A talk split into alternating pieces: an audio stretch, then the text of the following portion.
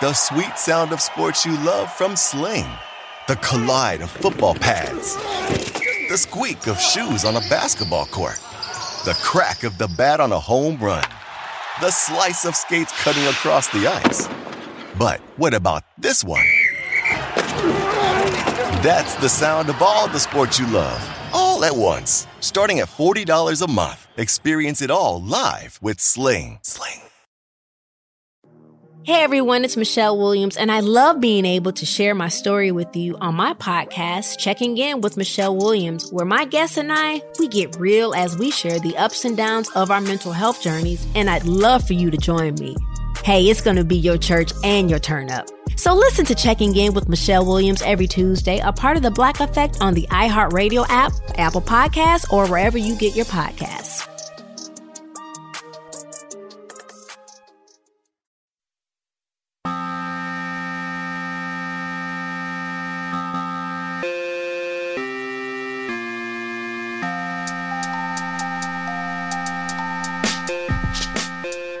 Hello, everyone, and welcome to another episode of the Takecast. My name is Davis Mattek. You guys can find me on Twitter at Davis Mattek.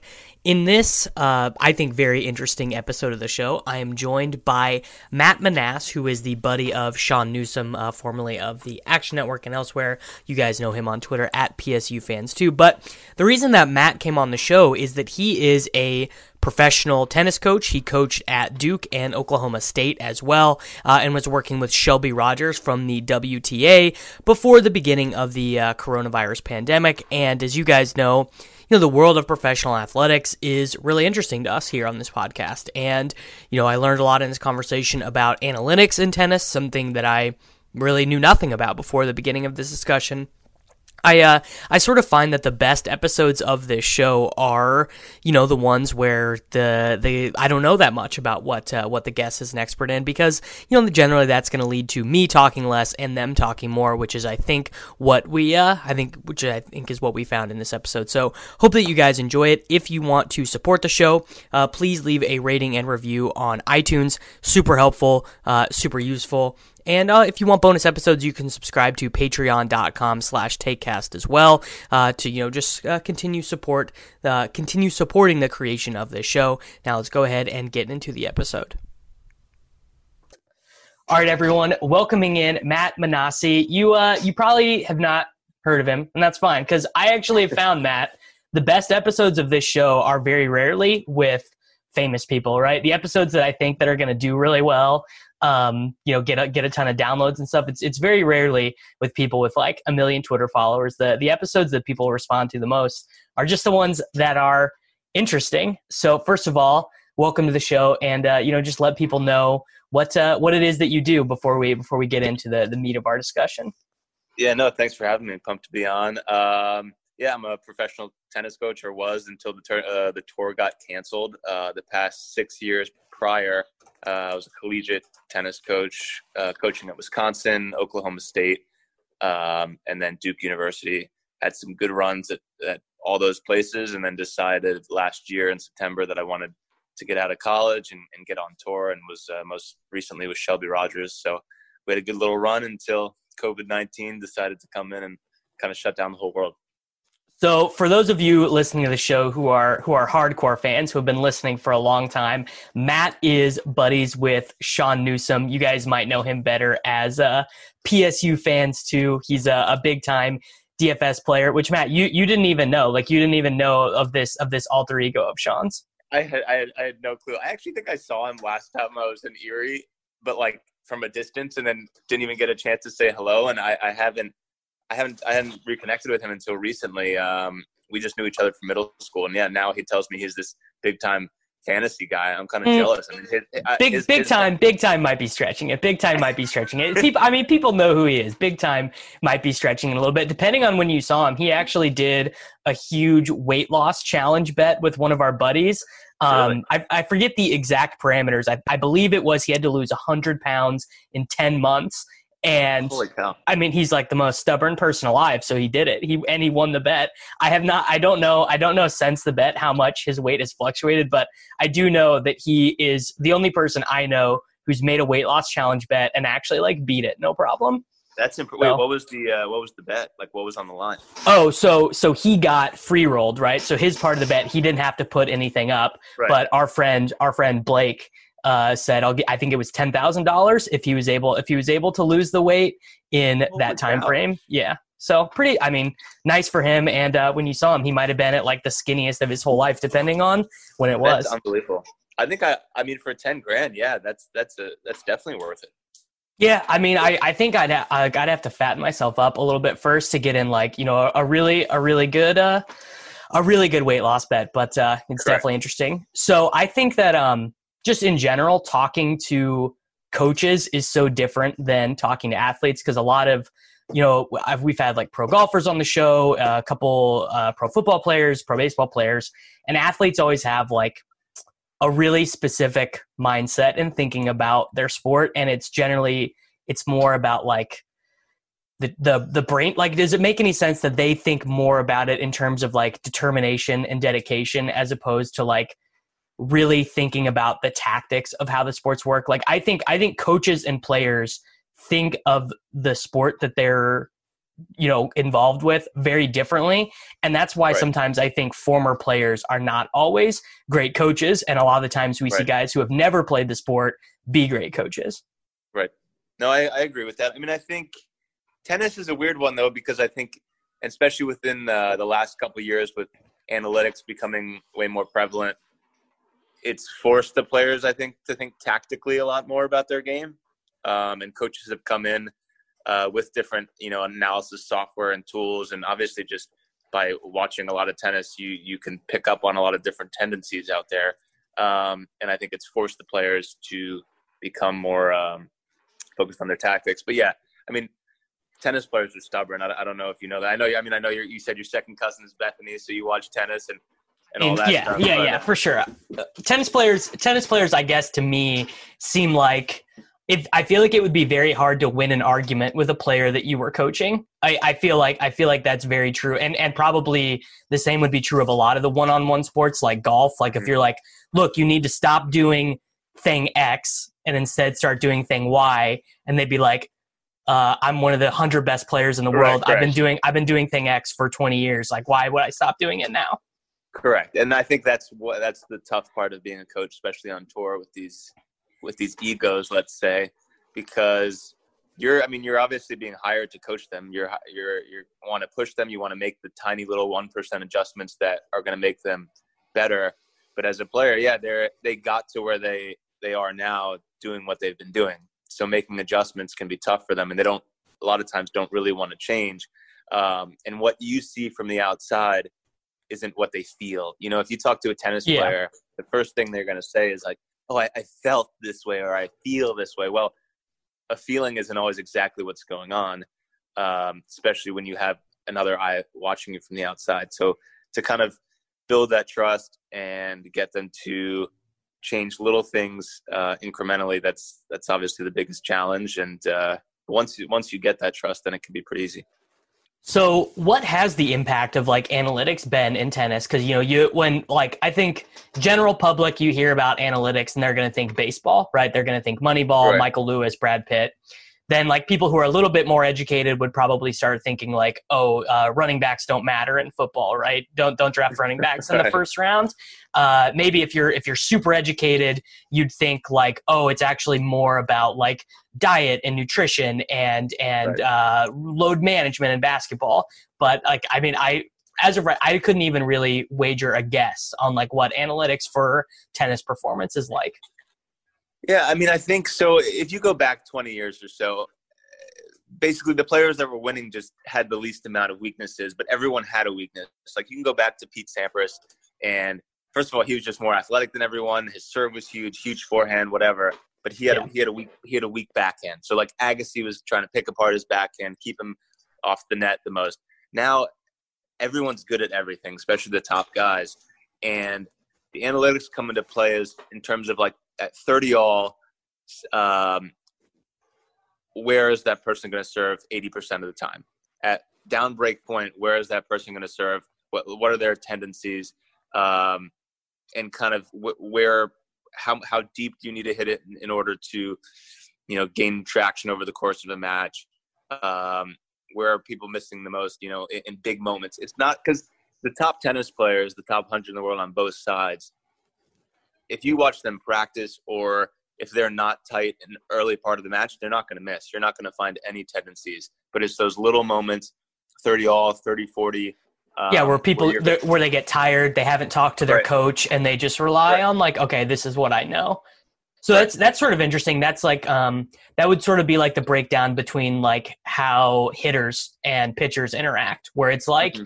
Oh, so if the, if it's a full count, this guy's going to throw his fastball because he doesn't trust his changeup to to get in the zone or whatever. Uh, mm-hmm. And I guess I would imagine that like the lower you get, right, the lower the lower levels you're going to get. So if you're if you're if you're watching challenger tour tennis like right. those guys are or those guys and gals are going to have like really exploitable tendencies like it just they will not be playing like a game theory optimal strategy at all correct like like so i mean i'm not, I'm not working with shelby anymore but i can you know tell you a couple of the matches uh, yeah. for example that uh, when we were but like she played a kind of more of a challenger level match in newport against a girl named alexa glatch and it was like it was clear the strategy you know go three balls to the forehand, the girl was going to miss. Like on, on paper, it looks like the girl's backhand was weaker with the slice, but it wasn't. She she would make that ball all day. So it's like go to the forehand, you're going to win the match. But that's like very simple because that girl's like 200, 250 in the world. That's not that high of a level, like in actuality. Then right. we play.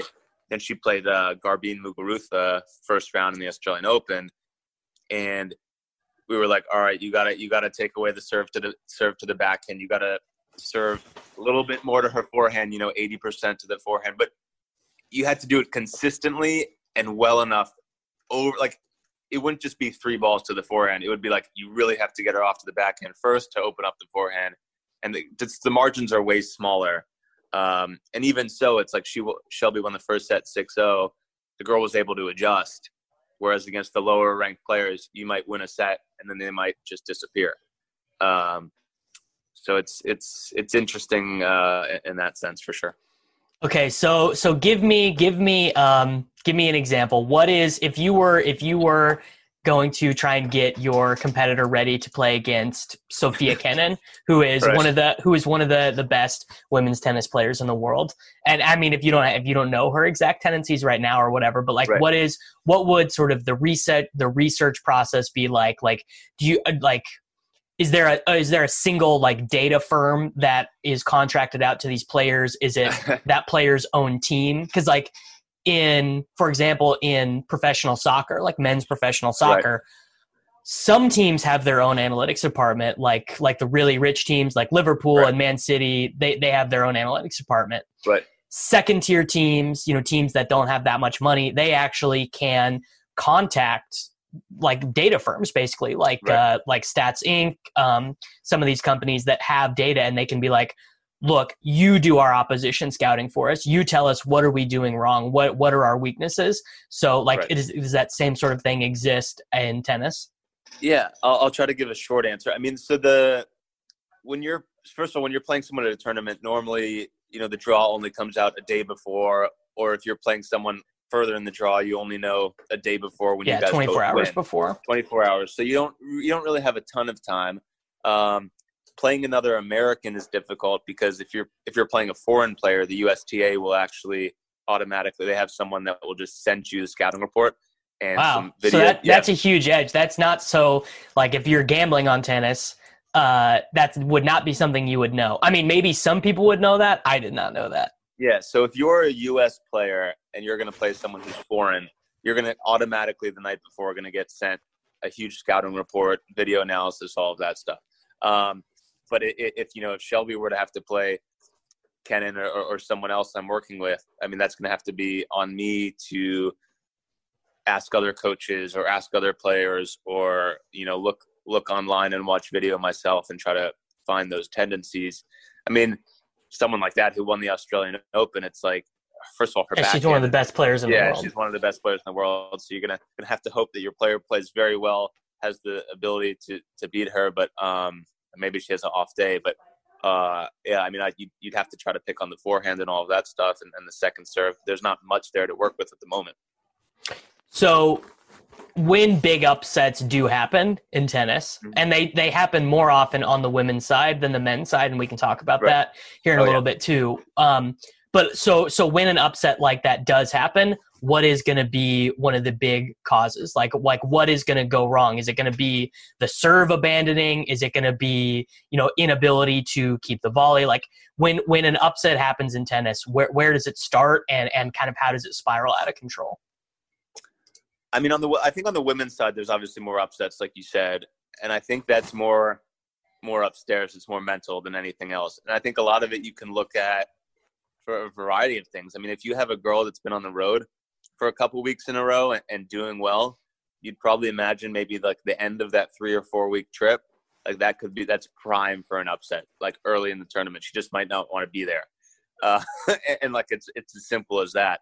Um, really on the women's side, just the consistency to mentally week in, week out compete um, isn't there. And I think if you look at a lot of like, let's say a girl had a great week prior and got to the semis or finals or won it, like there's a pretty good chance that unless she's playing someone who's not good at all, that she could go out in the first round. It's just, it's that finicky. Um, but yeah, I mean, uh, on the women's side, you have all kinds of things that can go wrong. They're, they're like the serves, obviously, they're not holding as often as the men, so that makes it difficult. They're not going to get into a rhythm on their own service game uh, and build themselves into a match or a tournament as easily. Uh, they're going to have to grind off the baseline, and if they don't really mentally feel like competing that day, then it, it can go wrong, and you know it can go wrong in a hurry.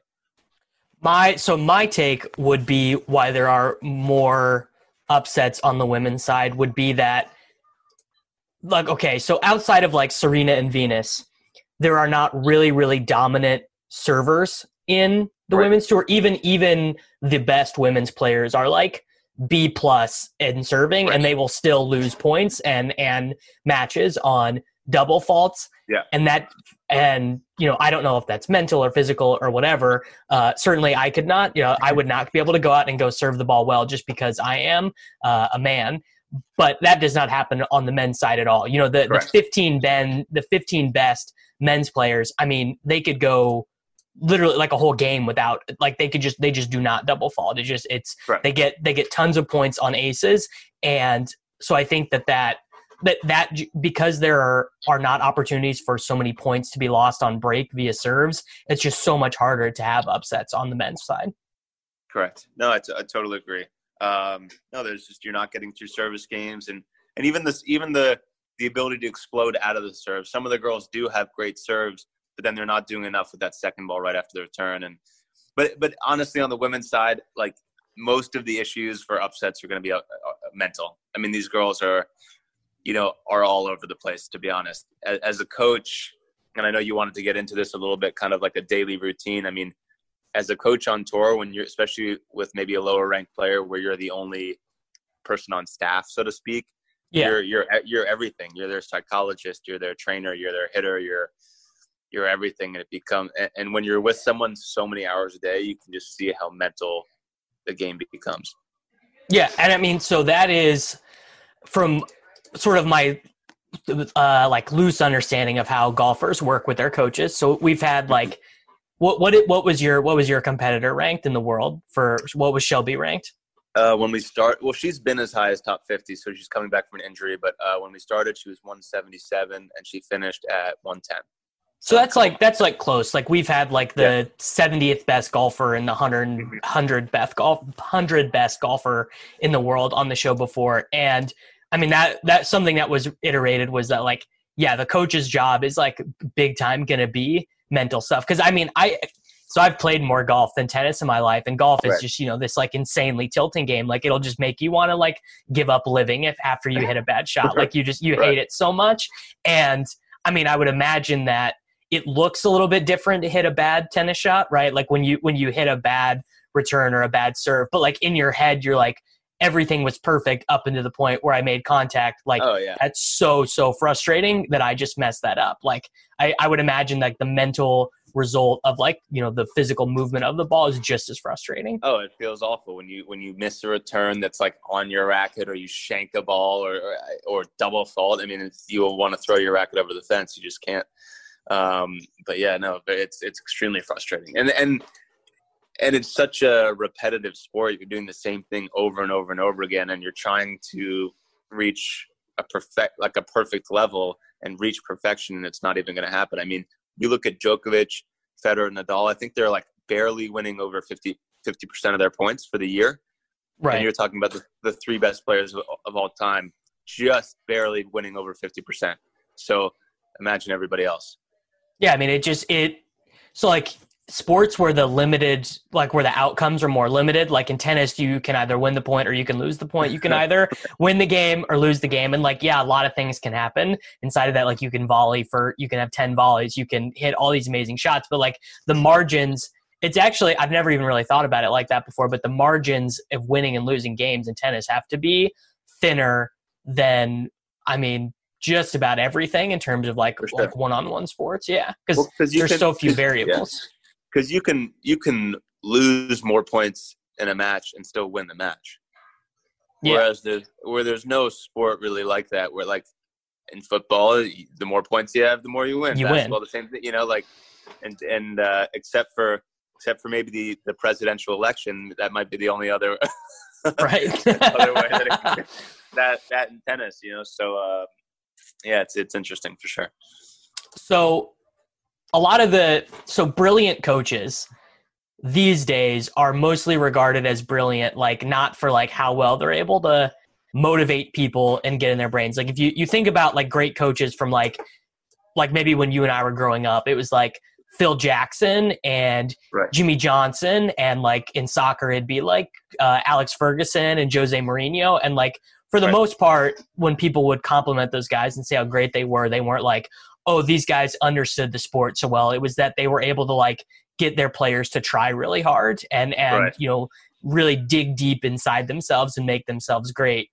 But like when I think about great coaches now, you think of like Steve Kerr's uh, amazing offensive system. You think of like um, uh, like in in football, like these air raid coaches who who just right. they pass for all these yards and score all these points. Right. Like it's it's more about the the, the tactics than the philosophy.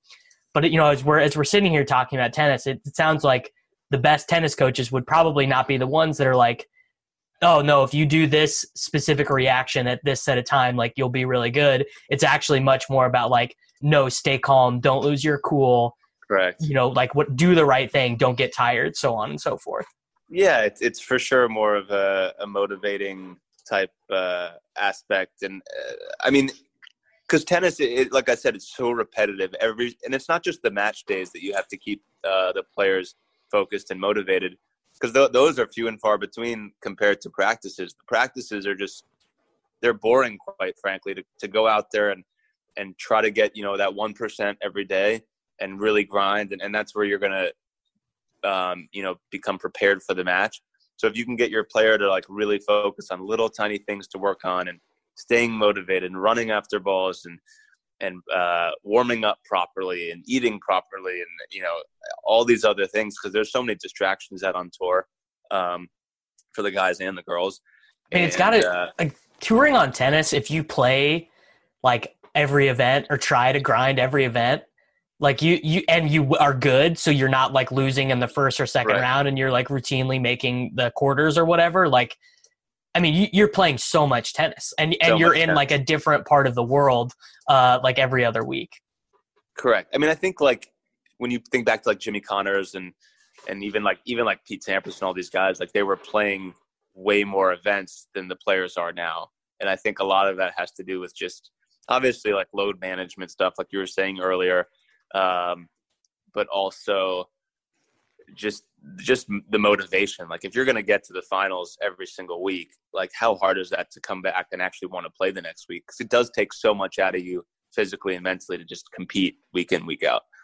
Yeah like it just uh so i i, I think that is I mean, it's it's it's like uh like a Zen Buddhist would be really good at tennis, just because they'd be like, yeah. you know, my my life is nothing but suffering anyway, so I will right. I will sit here exactly. and I will suffer for these results. Like it it it is um it's like a super mental game, and I mean the same like all the individual sports are like that. Like uh yeah. I mean I don't know, I imagine competitive bowling, but I, I guess I'm more thinking about golf because I really like golf and it's the only sport that I uh, still play these days because you don't have to be Uh, you don't have to be super in shape to be to be good at golf. Do you do the so the golfers on tour are they?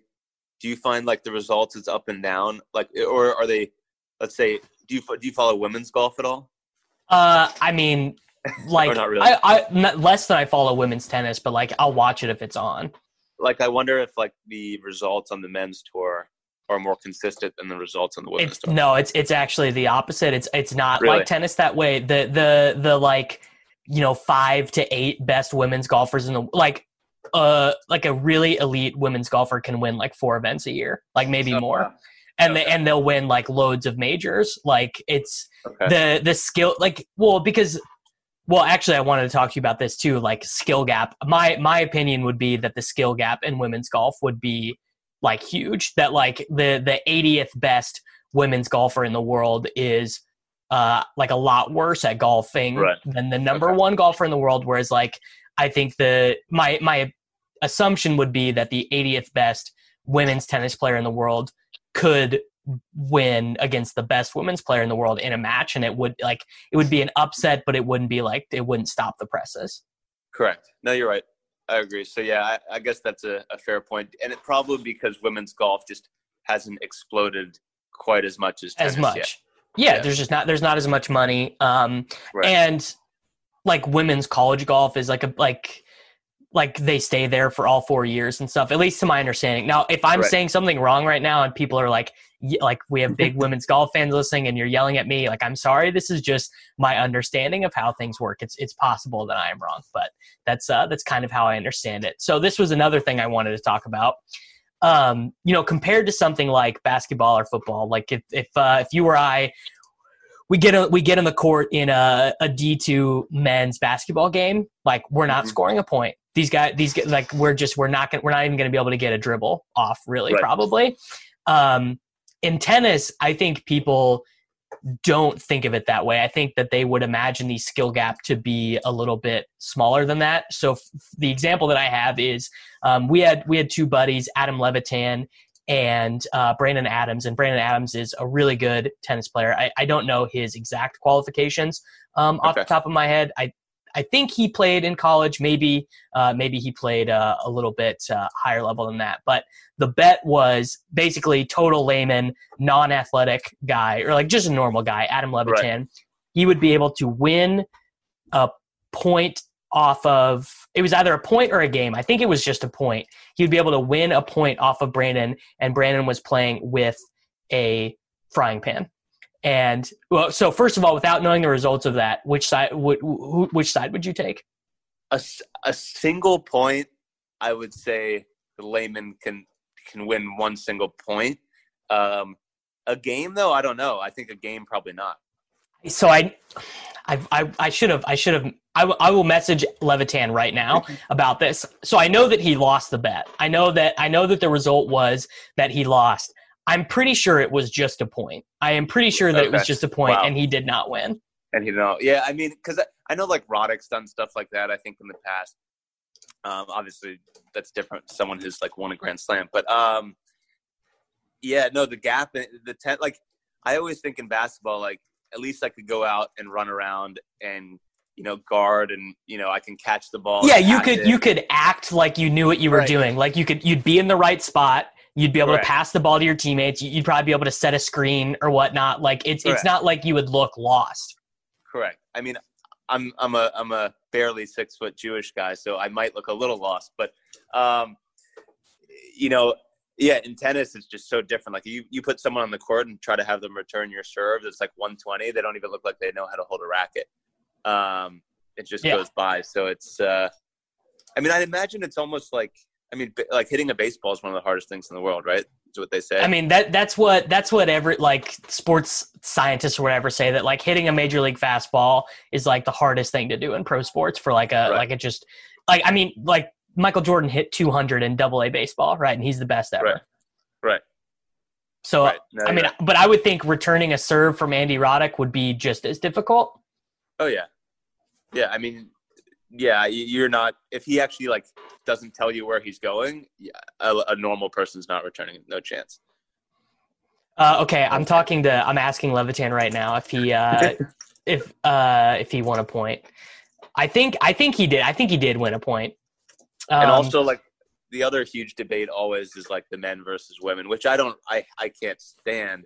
But it's like because it's it's just it's different. No other sport is compared that way, and I guess we have Billie Jean King to thank, but the the, the gap there is also massive. You know? Yeah, I mean it it like the i mean i would imagine that there are professional women who could beat like lower ranked professional men probably but also it's like it's like sort of a it's like sort of a different game like if you if right. you watch a men's match and a women's match they have like a whole different cadence and flow it's like yeah they're they're playing the same game but like only kind of sorta you know what i mean right, right. yeah uh, okay so i i'm wrong levitan if you're listening to this um, I, I I shortchanged you. Uh, he won the first set six two uh, then then lost seven five, and then in the third set, basically Levitan wasn't as in good of shape as Adams, so he won six two. But but Adams, you know, uh, a good tennis player, probably not a great tennis player, wins playing with a frying pan versus um, an average guy. So it's it's a hard sport, right? It's a hard sport. Oh yeah, oh yeah. I got. Have you have you played pickleball by the way? Maybe a that's, long time ago, yeah. That's like that's like my new pickleball. It's, a, it's obviously a smaller court, wiffle ball, and then like the rackets are no strings, just like a plastic, whatever. I mean, amazing sport. That's the new new jam. But anyway, are you are you able to are you able to play that during uh, during COVID nineteen? There's got to be where so, where are you playing pickleball? So we ha- I, we have a tennis court at the house um, that actually has no lines on it because it's supposed to be redone this summer. So I made pickleball lines with duct tape and measured it and, and got like some Beautiful. kids yeah i got some kids mini tennis net put it on cinder blocks so it's like the right height and uh, it probably goes against every social distancing rule but we've had people over and and we've been playing so i played last night for a couple hours it was awesome yeah i mean uh i exercise during quarantine has been the worst like i i had a very good gym routine going before and I hate running outside. Like running outside is just the worst. so I yeah. I went from working out like a good hour and a half a day, like six days a week, to like I'll go on like a 15 minute run with my dog and then just go walk because I'm like, this is horrible and I hate running right. so much. It's terrible. I think walk. I mean, walking is pretty underrated. Like walking does the trick if you do it enough, you know, and maybe mix. You walk like, an hour a day, yeah. Yeah, and like mix some. What I started doing was in the morning I'll walk like two and a half miles or so, but like within that two and a half miles, try to get like a couple 25 yard sprints in there, you know, like 10 sprints. So at least I feel like I'm doing something, but my yeah, dog's not, my not dog easy. is getting so sick of running with me. Like at first sure. she at first she was really into it. She's getting like a little older. She's like four or five now. She's a mutt, so we don't really know. So she used to love running with me when she was a puppy, and now right. she's like, you know what? I just I'm not I'm not really trying to do that. She's, and she's also probably like in the best shape of her life right now. She is. Well, we have a, a St. Bernard too, but the St. Bernard won't run. So she knows the other dog is at home just hanging right. out, getting to do whatever it wants. So I think she gets a little salty about it. All right. Some of the, some of the, oh, this was, this was a huge one that I wanted to talk about because this is a, a big debate in football, which is like the sport that I care about the most. And right. there's, there's this huge argument on like, can you teach a quarterback to be more accurate? And really there's a lot of evidence that you can't that you know guy like guy like guy like josh allen um, guy like daniel jones those dudes are they're gonna miss wide open wide receivers their whole careers because no matter how hard they work it's just like their mechanics their brain like i mean just right. go outside right now if you're listening to this you're outside grab a grab a tennis ball grab a mm. walnut go try and throw it at a specific target and like if you miss it the first time I don't care how many times you go out there to go try and do it again. You're, you, it's just going to be random if you hit it. Like right. I, I, so I do sort of feel like it's like you have the ability to do it or you don't, and I think that that would be huge in tennis because you're literally trying to aim for like dime square spots on the tennis court. No, I I would agree with you. I think the more I, I agree with you in a sense. I think tennis is so much like fundamental and technique based, like a lot of the other like skill sports and if you don't have that by the time you're like 12, at least to like a very, very high level, it's never going to come for you. Like, obviously, there's going to be tweaks between 12 years old and when you're a pro tennis player. But if, if the main, you know, 90% aren't there, it's never going to come. And I feel a lot of that obviously has to do with your coach, but then the athleticism, the uh, the live arm action, all of that. A lot of that's natural. I mean, I could I, like I went to USC my freshman year, and uh, you know they won four national titles after uh, one actually once I transferred, but some of the same guys were on those on the team, and just the natural athleticism. It didn't matter how hard I worked, and I was in great shape at the time. There were guys on the team that could just outrun me, outjump me, outserve me. Like I remember we had someone come in and look at our serve mechanics, and the guy said like my serve mechanics was one of the best on the team, but I couldn't hit it nearly as fast as some of these other guys. You just couldn't hit it hard enough, right? No, just, yeah. no. And So, if you're if, in in the men's game, if you don't have like a super sick serve, it's like you're just, you're just done. You, you'll get returned every time. You'll never be winning those free points. Oh yeah. So I mean, you know, you and you had guys with maybe less. The mechanics weren't quite as good, but for whatever reason, they could uncoil properly, or they had a more live arm, or they were you know five inches taller. So Yeah, there's I mean, I- you can't teach. Yes, I mean a lot of the a lot of the best men's players are like six four, right? Like Oh, that's yeah. just it's a it's a huge. I mean, I guess I don't how tall are Andre Agassi and Pete Sampras? I that was like a little bit before like my sports memory. I don't even really know. Pete Pete was six two. Andre was like my size, but but that was, I mean, Andre wouldn't win today like he won back then. You know, like he he kind of. I mean, Is that was- is that a thing in good. tennis? Is that a thing in tennis? Of like, I mean, this is a thing in every other sport where you're like, oh, everyone from the '90s sucks. Michael Jordan, Michael Jordan would be Lou Williams today. Uh, Dan Dan Marino would be would be Blake Bortles' backup today. Right. Like that's a thing. In, that's a thing in every other sport. Is that is that like a like a an argument in tennis as well? Yeah, for sure. I mean, I think the greats. I mean, and, and also the courts have changed so much. So, like the Pete Sampras of the world, who are such great serving volleyers, the courts are so slow now. Like Wimbledon's slow, um, and you know Pete wasn't doing well in the French, but the, the U.S. Open's slower, Australia's slower. So it's like it's just different. And, and Pete changed the game athletically, um, and he was the best athlete. But now there are guys that are ten times more athletic than Pete. Um, so definitely, definitely a thing. I mean, the depth now. Everyone can hit a serve one a buck thirty now. You know, everyone can return those serves. And back then, that wasn't the case. Um, and that's why people were serving and volleying because there were you know weak returns and yeah, it, the tennis has evolved so much. A lot of it's had to do with you know technology with the rackets and strings, but uh, yeah, the Chris Evert would not be would not be anywhere on Right. tour today. That's for sure. Well, that's that's a that's a huge thing in golf now. Is not not um not well the equipment, right? So like right. the the equipment that these guys are playing with, like like the average drive on tour, like 20 years ago. I mean, you you could probably add, you could tack a football field onto it now, like right. and and so they're you know they've made the courses longer and they have made the fairways narrower and the greens are more tricky and it's like still there's sometimes nothing you can do like guys will go out and shoot minus 25 over four days and it's like we did everything we could and and so you know some courses have gone the other way of like oh we're just gonna make it we're just like basically gonna cheat like the like the us open where like they want guys to shoot over par um, right. Right. yeah, it's like they. So I mean, you know, it, it happens a little bit in every sport.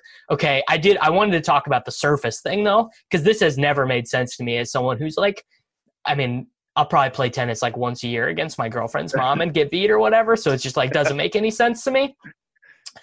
Why why is there such a difference in results and performance based on clay like on on surface type so so clay grass hard and indoor like like why why is it so different why does one person's game suit one surface so well and then like nadal like he's the best clay player ever but like you know he's he's a good player at wimbledon he's a good player Yeah. elsewhere but he's not the goat like why is that Um, yeah, I mean, obviously the bounce, the height of the bounce, the speed, um, that plays into the, a player's strengths and weaknesses more than than someone else. Like for Nadal, for example, um, I think he can just get beat with pace because a lot of his game is. I mean, obviously he's controlling from the center and he can hit winners, but he's also like one of the best defensive players of all time.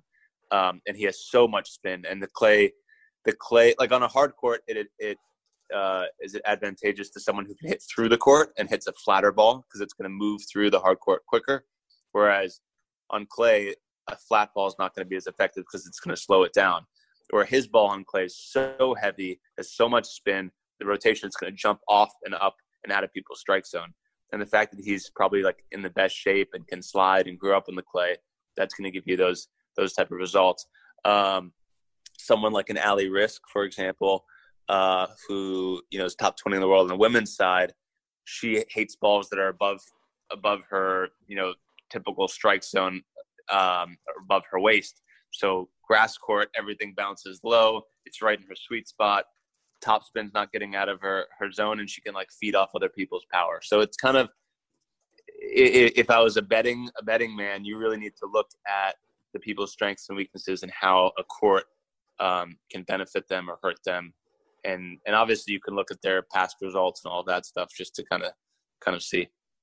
So you know if we're if we're talking about this stuff being super mental, would you mm-hmm. place a ton of emphasis on like prior head to head record if you were gambling on a match? Like if, if someone was like three and one against their opponent, would you just be like, yeah, they're they're gonna win because they they have that per they have that person's number, they're better on this surface. Like like what would what would be the thought on that head to head record?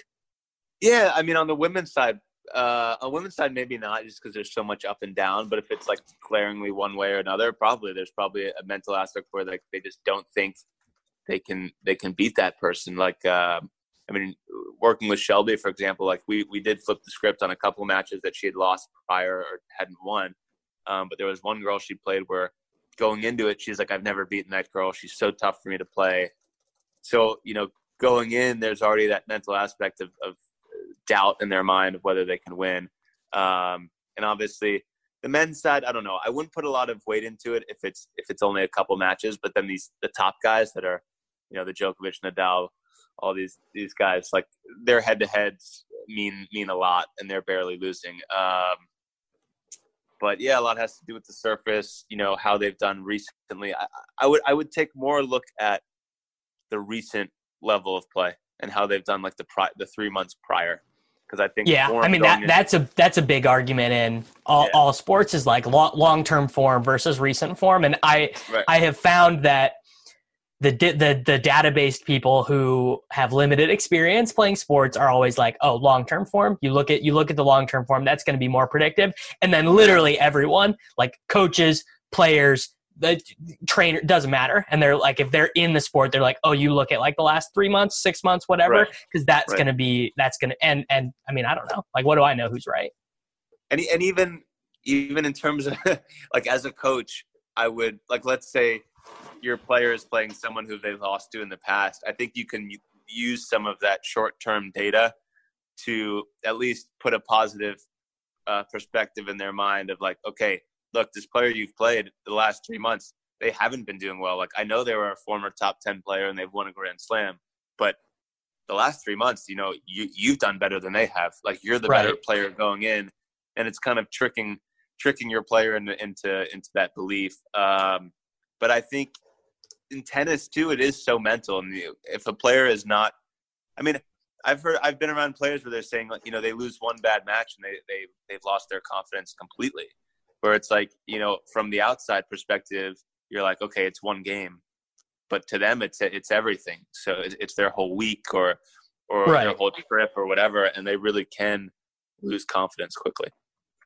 Yeah, I mean that is I, that's probably like the hardest thing for people in sports to communicate to gamblers and to people playing fantasy sports and everything is like just the the idea that someone that's that talented that has all these accomplishments that is the 20th best person in the whole world at their thing can be like upset and thrown off. Like it just like it, yeah. it that that idea is very hard to translate to someone like me who like you know it's just like like whatever get up and try harder you know what i mean? Right, right well i mean even even as as a coach who's been around it that idea to me is foreign. Like to hear someone because eh, from the outside you know you're you're i mean i've been hitting with these players or or watching them practice and you're like it looks so easy. They're hitting the ball effortlessly and it's going in and it, everything's good.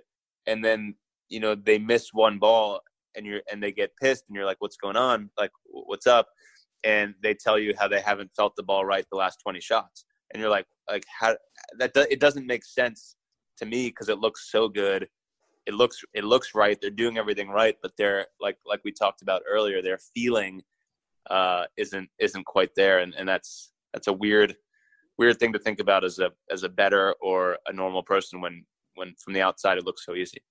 Right. Best best tennis match you've ever watched? Uh, ooh. Recently, I'm gonna have to go recent. So last year's Wimbledon final was unbelievable. Very good. Um, yeah. For for a variety of reasons. Yeah, that that five set where Djokovic beat Fed had match points. Um, I was at. Do you know who Stan Smith is? You know the Stan Smith shoes. Yeah. Oh yeah. They- they oh shoes. yeah. So Big I was at I was at uh, his son's his son is the head coach at Duke University. So I was uh, at his place for a little Wimbledon final sesh. I wore like a white seersucker suit uh, and was sitting was sitting was sitting next to Ramsey um, on a on the bench that his dad actually won Wimbledon in. So it's it's in his house. So we were watching that match, the full five sets. We were, you know, drinking, making all the the strawberries and cream. So that's that's been my favorite match as of recent. Um, and then I'll go I'll go back in history, even though none of your followers will know.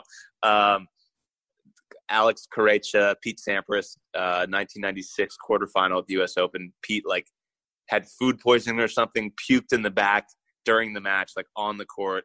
Yeah. Ended up ending up serving out the tiebreaker and, and and wins it. Um, how about you? What's your any favorite matches you've seen?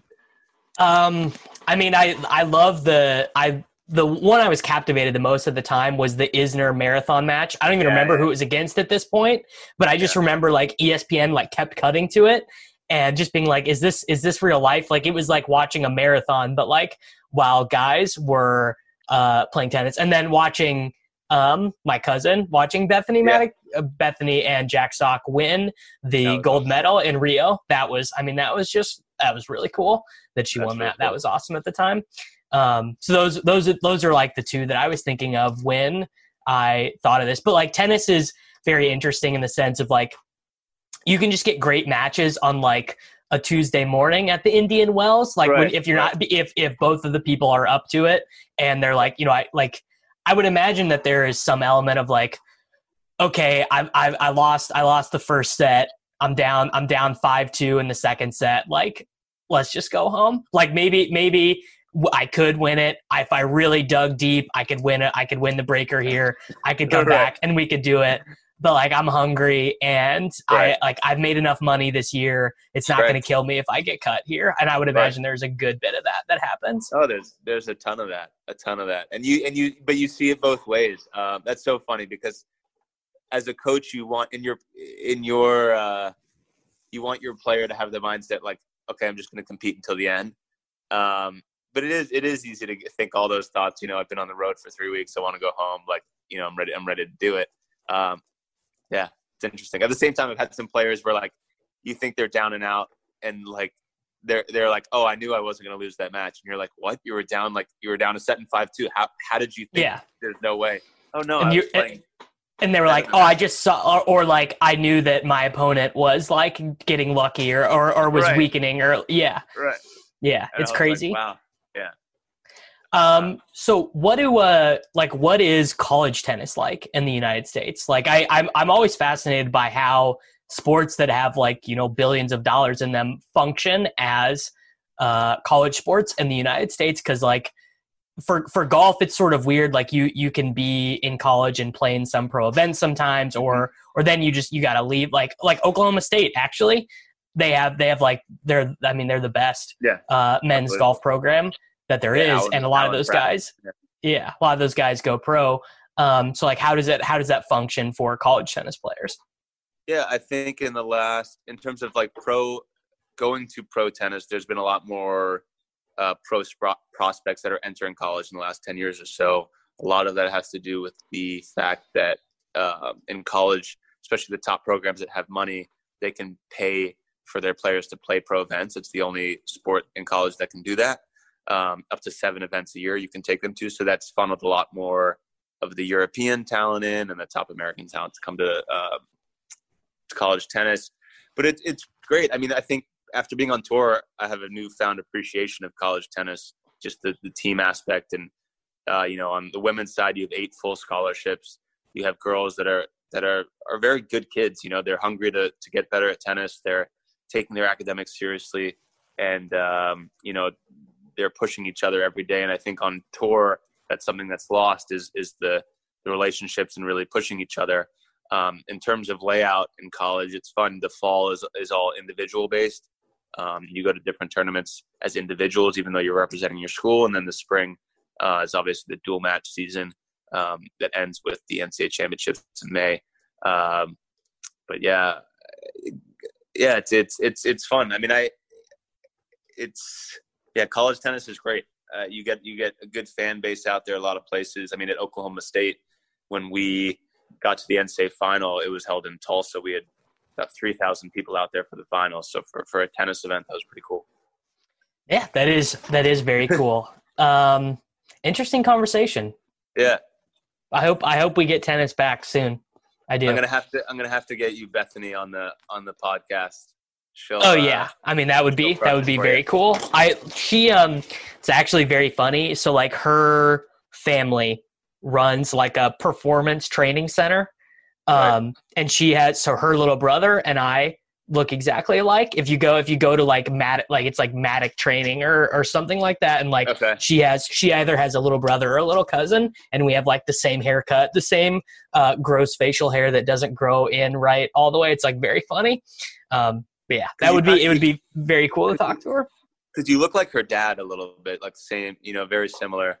Yeah. So her dad is my grandpa's brother's either kid or nephew. I don't I don't I don't remember. It's been a long okay. it's been a long time since uh it's probably been since I was like 12 or 13 that we've all been in the same yeah. place, but sh- that would be a good podcast guest. Yeah, and she uh yeah, she grew up in South Florida. She went to Evert Academy um for a little bit like I did. So no, she's she's cool. I'll I'll get her I'll get her on. I'll do my homework. Oh, actually while I'm here, um have you do you know who David Foster Wallace is? Uh-uh.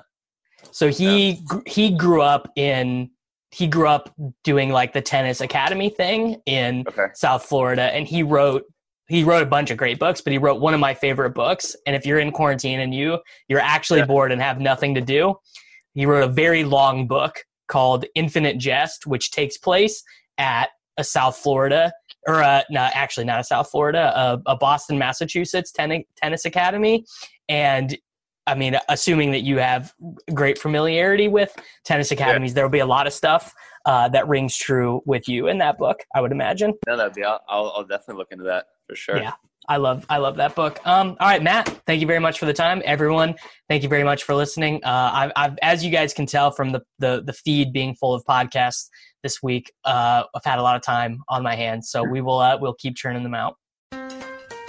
Build digital first customer relationships with Salesforce Digital 360. Connect every marketing, commerce, and digital experience on a single platform.